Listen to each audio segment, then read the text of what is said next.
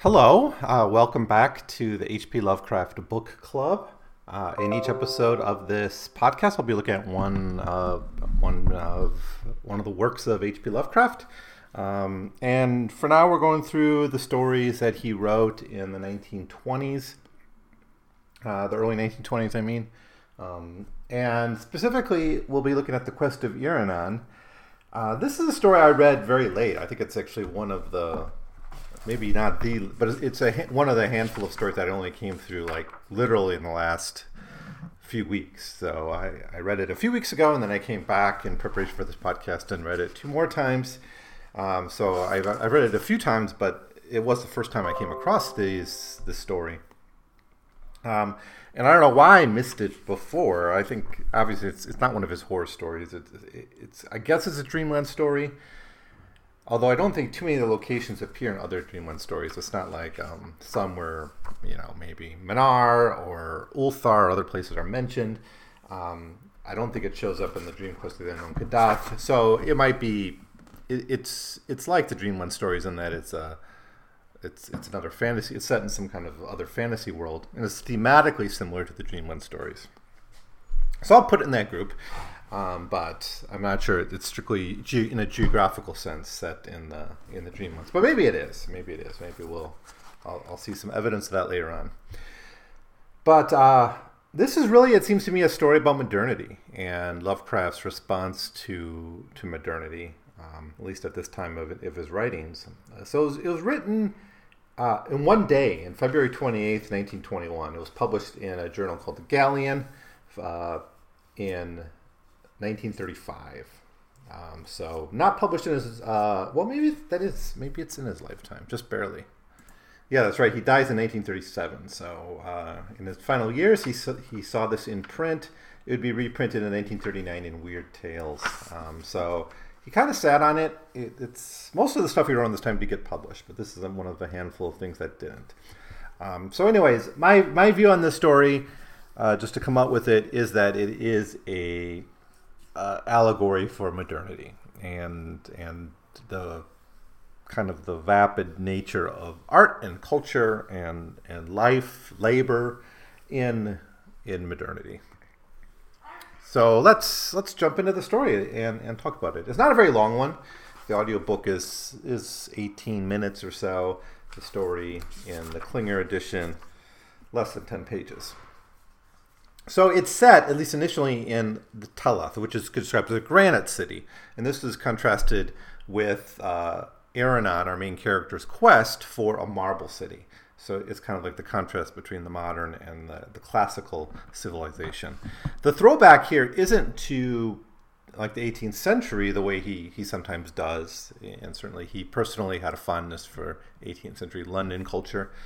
Yeah, but his throwback here is to the classical world. It seems at least aesthetically, that's that's where it's at. I mean, our Iranon wears, um, you know, he's got myrrh in his hair, myrrh in his hair, chaplets of vine leaves. He's got this voice. He's he's kind of almost like a, a, a an Orpheus type character in a way, and and of course Orpheus does go on a quest.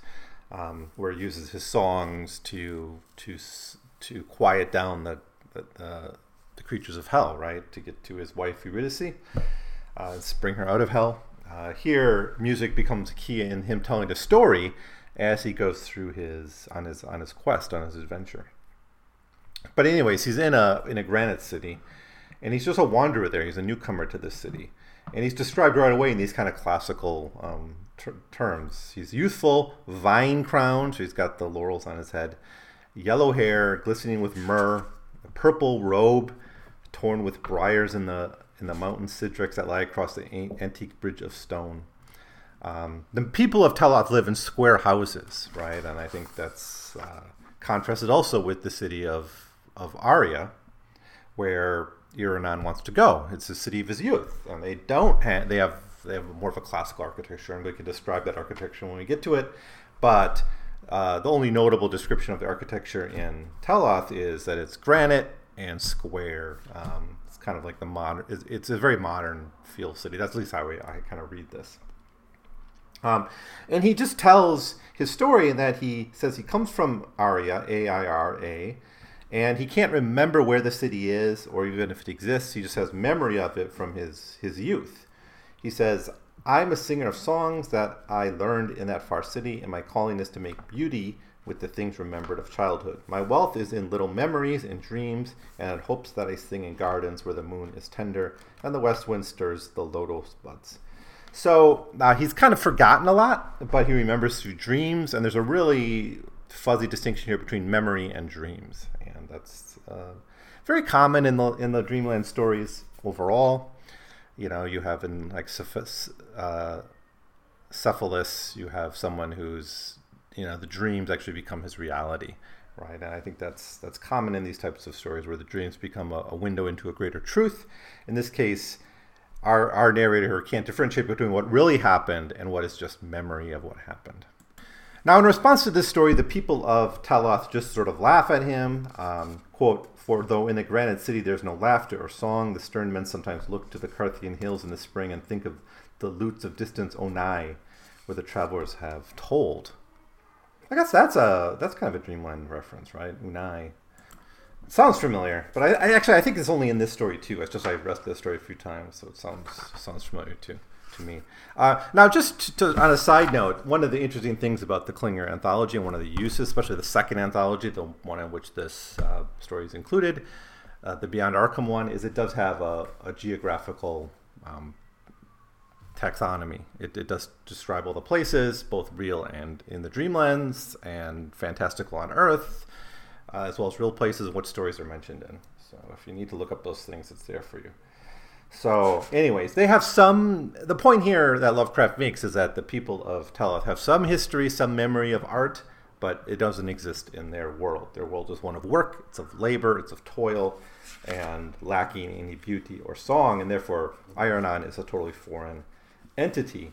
Um, for instance, that, that night when he's there, um, he sings, and he's only accompanied by, or the only people who really listen to him are an old man and a blind man. Uh, but, uh, but, quote, most of the men of Teloth yawned, and some laughed, and some went away to sleep. For Iranon told nothing useful, singing only of his memories, his dreams, and his hopes. Again, we have a, diff- uh, a very a lack of differentiation between memories, dreams, and hopes all grouped together into kind of one thing in the song. Um, but also the most important point here being the people of Teloth don't really care at all about what he has to do. It's just it's not useful, right? It's like the uh, the horrible person who who disregards literature as, as not having any use or disregards art at an art museum saying what's the point of all this stuff uh, these kind of soulless people but this is that whole civilization Teloth as a whole is is soulless pretty clearly. Um, but nevertheless, Iranon continues to tell his story about his memories, his dreams, and his descriptions of of Aira. Um, and we get some description of it. Uh, very clearly, it's a marble city. Quote, and through the window was the street where the golden lights came and where the shadows danced on the houses of marble. I remember the square of moonlight on the floor. That was not like any other light and the visions that danced in the moonbeams when my mother sang to me. A lot of more uh, astronomical observations, though. A lot about the moon and the sun, uh, the flowers, uh, and, and not so much on the physical construction of this city. It is described, though, as a city of marble and beryl, and it's described as beautiful as well, with lots of groves. It's kind of a classical city, like an ancient Greek city, is, is the way it's sort of depicted here. Uh, it's got some golden domes and painted walls. Again, a very Mediterranean kind of uh, kind of image. Green gardens with cerulean pools and crystal fountains. Um, so all of this this beautiful setting, this beautiful classical setting, uh, Hellenic, if you want, uh, certainly Mediterranean, is contrasted with just the granite, utilitarian, boring uh, buildings of, of, stone and granite that are in Teloth. So we also get uh, a clear description of his quest here that uh, he was exiled when he was young. Although remember, we we don't really have he doesn't really have clear memory of any of this stuff. It's kind of come from his dreams and his memories, and he can't differentiate them anymore. So he has memory of being a, the son of a king, uh, but exiled and decreed by fate to come back. And he's been searching ever since for this this return. So he's kind of the exiled prince. Uh, obviously, that's a common motif in in literature that we have seen many times uh, in other stories. like African oral traditions, for instance, often tell the story of the exiled prince. Um, but anyways, uh, really, really good section that really, the first couple pages here really set the difference between Aira and Teloth and also establish the type of person Iron is, as well as a contrast between the blandness, the soullessness of Teloth and Aira's kind of embrace of culture and beauty. So then we get uh, the, the people of Teloth come to him and says, okay, whatever your quest is, we don't really care. If you're going to stay here, you're going to have to get a job because we all work, we all toil. And they say, well, a cobbler needs an apprentice. So Athok the cobbler will take you in, you can be his apprentice. And now we get a really fascinating section that, that kind of is the middle part of the story, in which we get a little bit of a di- dissertation on the work ethic. Um, and so Iranon, when he hears he's to be apprenticed out as a cobbler, he says, I'm a singer of songs. I, it's not really in me to be a cobbler. And the Archon, Archon's like a governor, right? Or a magistrate in the city. He says, well, uh, everyone here must toil. Um, and we get this, this work ethic conversation, this debate about the work ethic. And it's quite well done here. So Iranon is the first to say that if you just toil, how can you be happy? Quote, and if ye toil only that ye may toil more, when shall happiness find you? You toil to live, but is not made of beauty and song. And if ye suffer no singers among you, where shall be the fruits of your toil? Toil without song is like a weary journey without an end. We're not death more pleasing. End quote. It's a fancy way of saying, you know, bread and roses, right? We want bread but roses too. Yes, toil may be necessary in a civilization and a society, but if you don't have art, you don't have culture, you don't have beauty, you don't have leisure, right? It's all really for naught. And I totally agree with Iranon here, uh, although guess you know I I think him being expected to do a little bit of work doesn't offend me so much, and I guess he protests a little bit too strongly against the idea of any work. But his overall perspective that that people, individuals, need a balanced life between work and and pleasure, and the reason we work, the reason we invent, the reason we innovate is to free ourselves from toil, right? To give ourselves you know, people always talk about finding meaning in work, but I think most of us agree you can't find meaning solely in work. If you if you do that, you're kind of limiting yourself, right? That's why so many of us do embrace hobbies and, and, and have interests outside of work. And we're encouraged to have that, whether it's your vacation or our garden or our home or carpentry, whatever it is, or podcasting for that matter.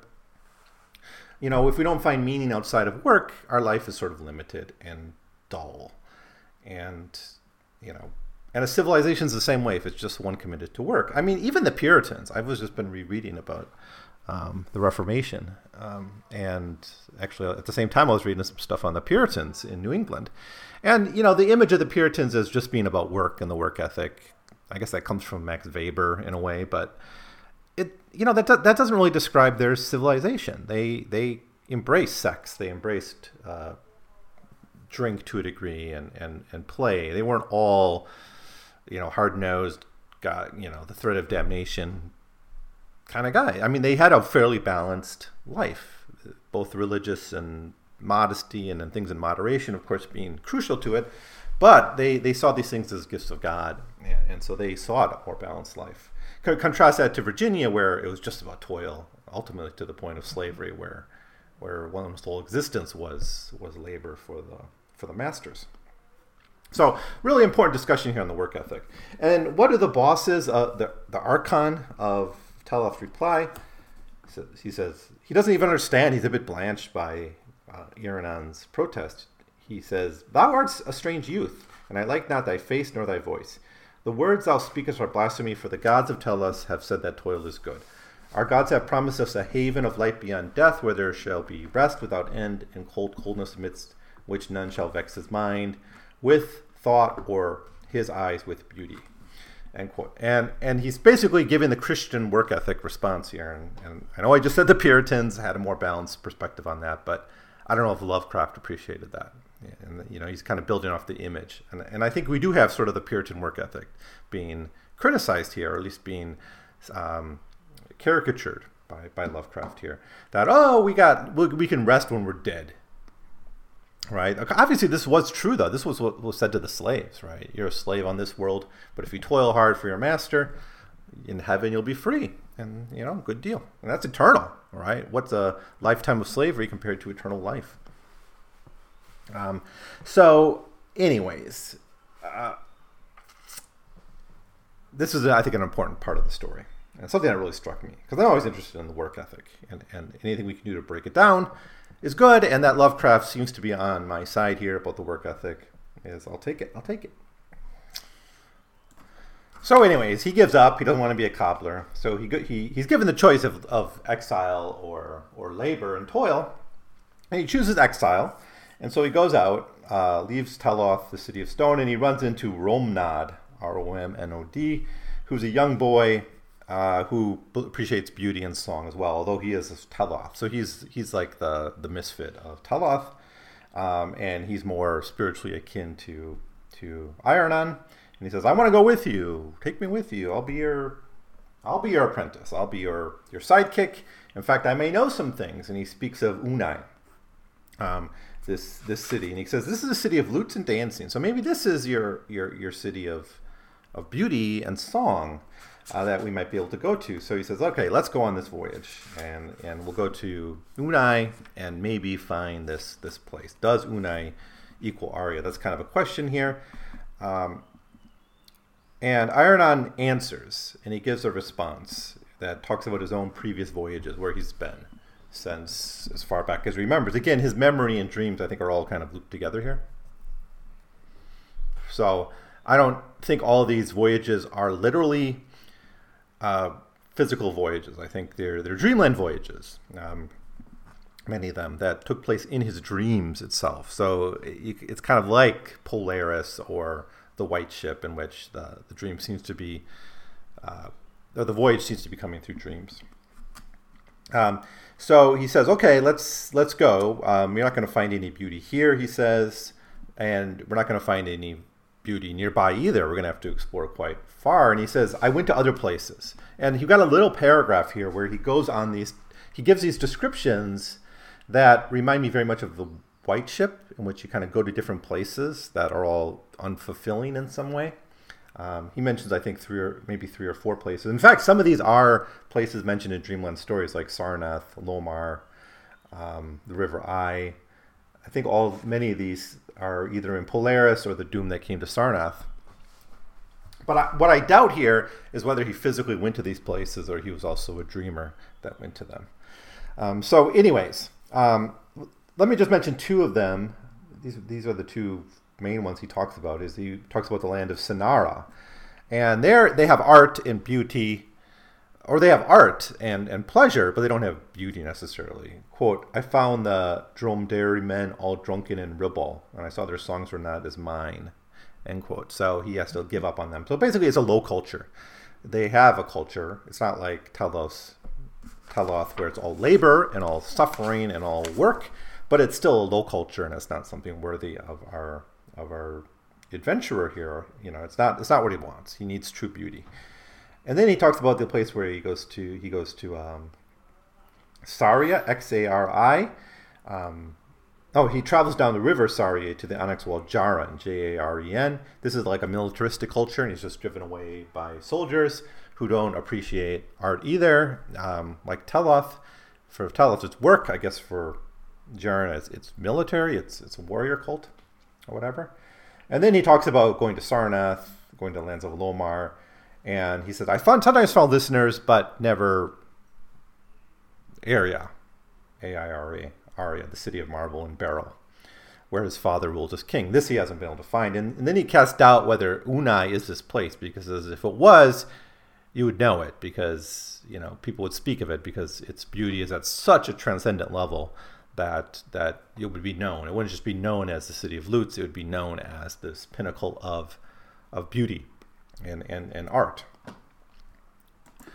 Anyways, they go on their quest, and uh, during their quest, he tells the stories of, of Era, and and Rothman listens, and some time passes, significant time passes, because Romnod grows up. In fact, he grows up and begins to age while Iranon is eternal. He, he seems to be beyond time in some way. He never ages, and so Romnod eventually become well, starts to look older than he does, um, which is, is kind of wild. So I, definitely, Iranon is some kind of symbol of, of like an ancient classical culture that's enduring into the present, um, but but you know is but no longer really has a social role, right?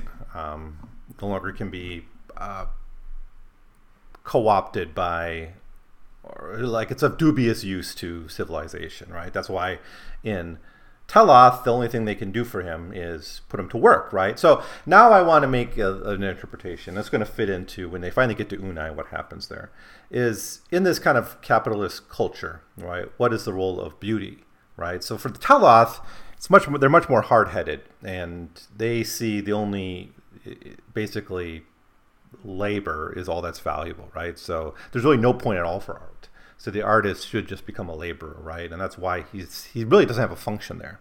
He can't exist. If he were to do that, he would stop being Iranon. He'd probably age. He would become just another person of Teloth toiling away with the work ethic, right? So that's your kind of extreme uh, early industrial culture that really sees no point of, of beauty at all and, and, just sees toil, right? Maybe your Puritan culture, if you want to have that that rather vulgar interpretation of the Puritans, which I think just as far as literature goes is fine to do. Okay, but they re- reach Oonai, and so let me say what happens when they get to Oonai. So they get there, and he immediately knows this isn't Aira. Uh, Aira has like the golden domes. This doesn't. It's actually kind of a rather bleak city, but Quote, but Oonai was a city of lutes and dancing, so Iranon and Romnod went to down the steep slope that they might find men to whom songs and dreams would bring pleasure, end quote. So at least they're appreciated here. At least there's some value here. And he has maybe some hope that, okay, this isn't where I want to be. It's only one one hundredth. It's not even a hundredth as fair as Aira. I mean, once you say that, like this, this place is only one one hundredth of the goodness of the place I want to go. You've kind of set the standards that no place will ever satisfy you, right? It's kind of like essentially a, a, a, myth. It's like an Atlantis that you're searching for or something. But I think what happens here is really, really interesting.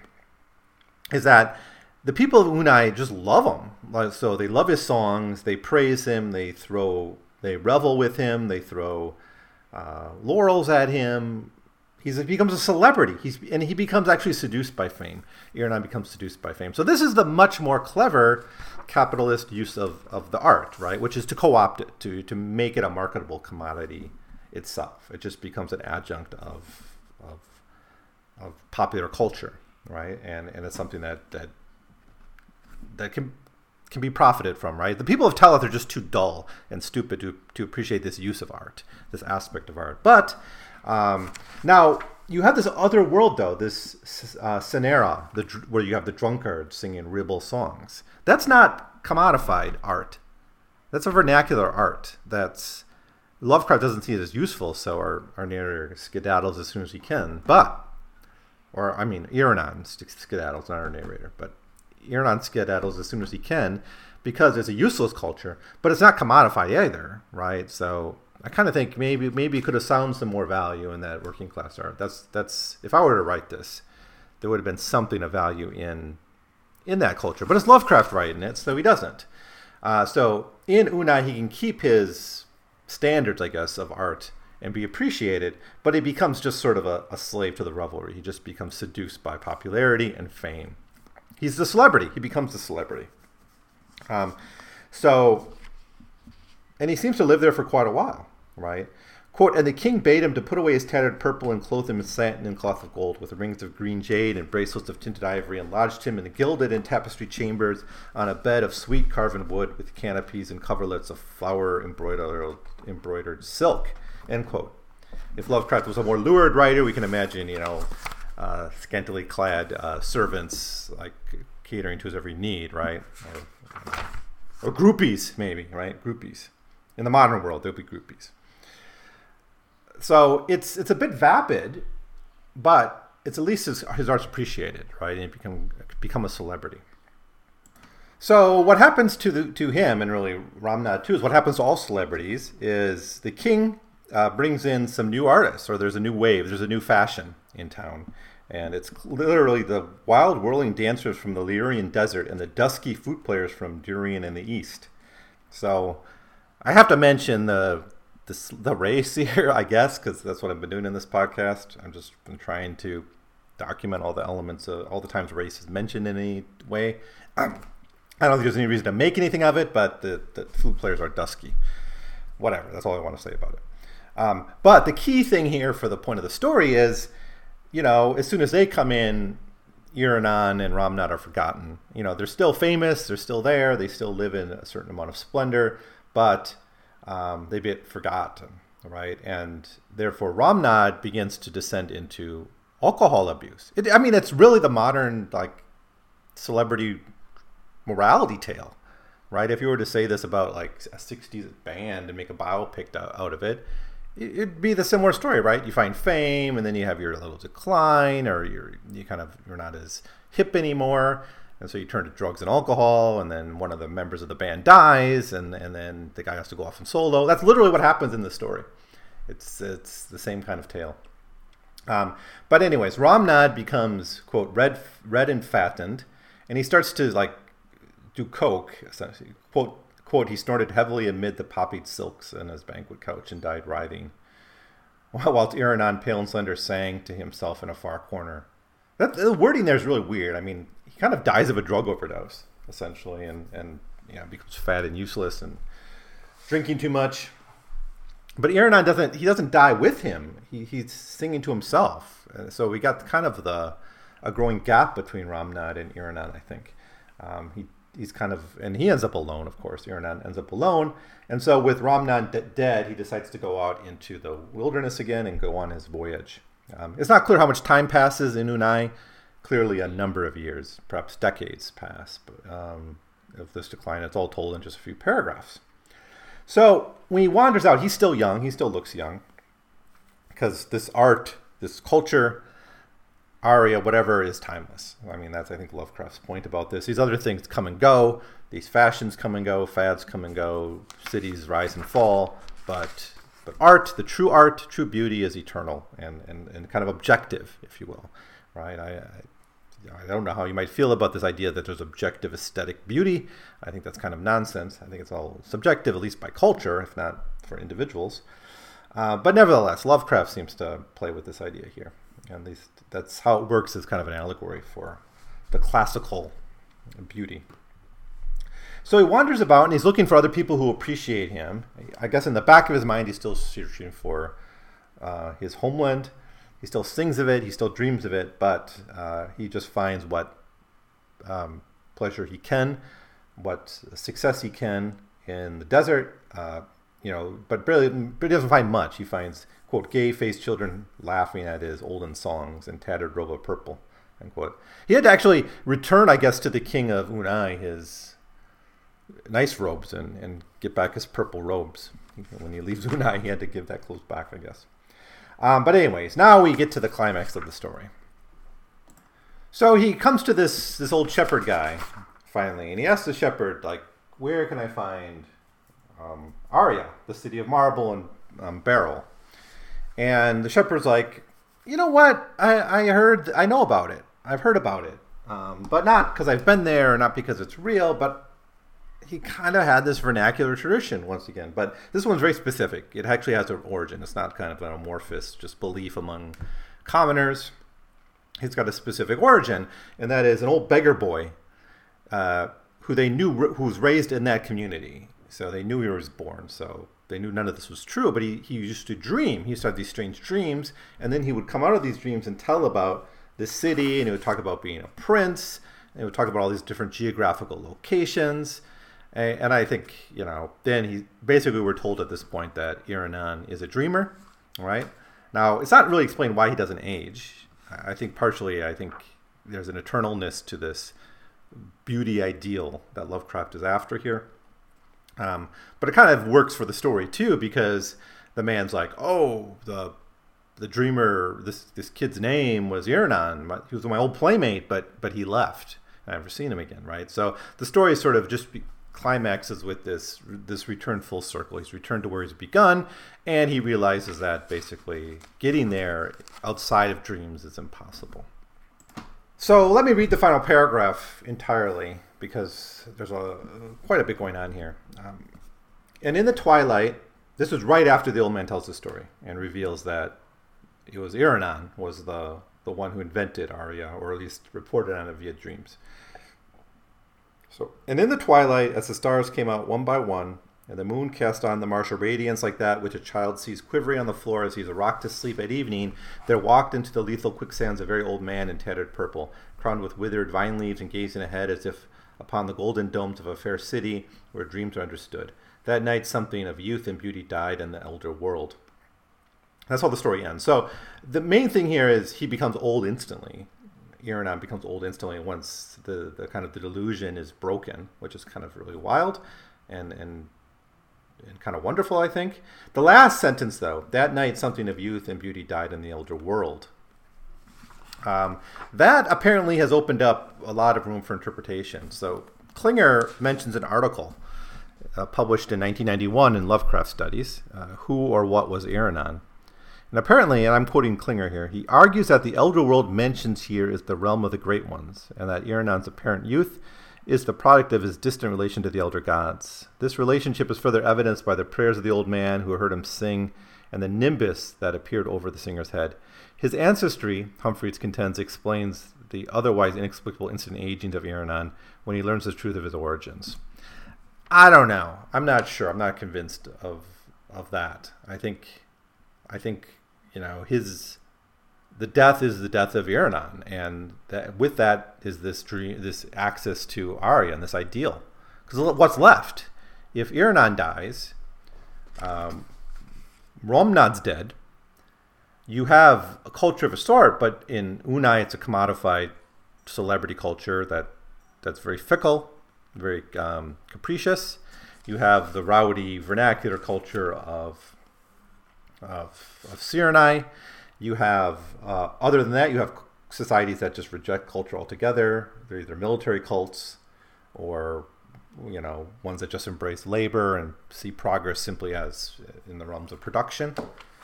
Um, there's really, with his death, there's really nothing left. There's, there's this ideal dies with him. I, I think that's really what it means. I, I don't want to connect this story to the to the elder gods. I mean, the word he says elder world here. I don't see the other evidence there.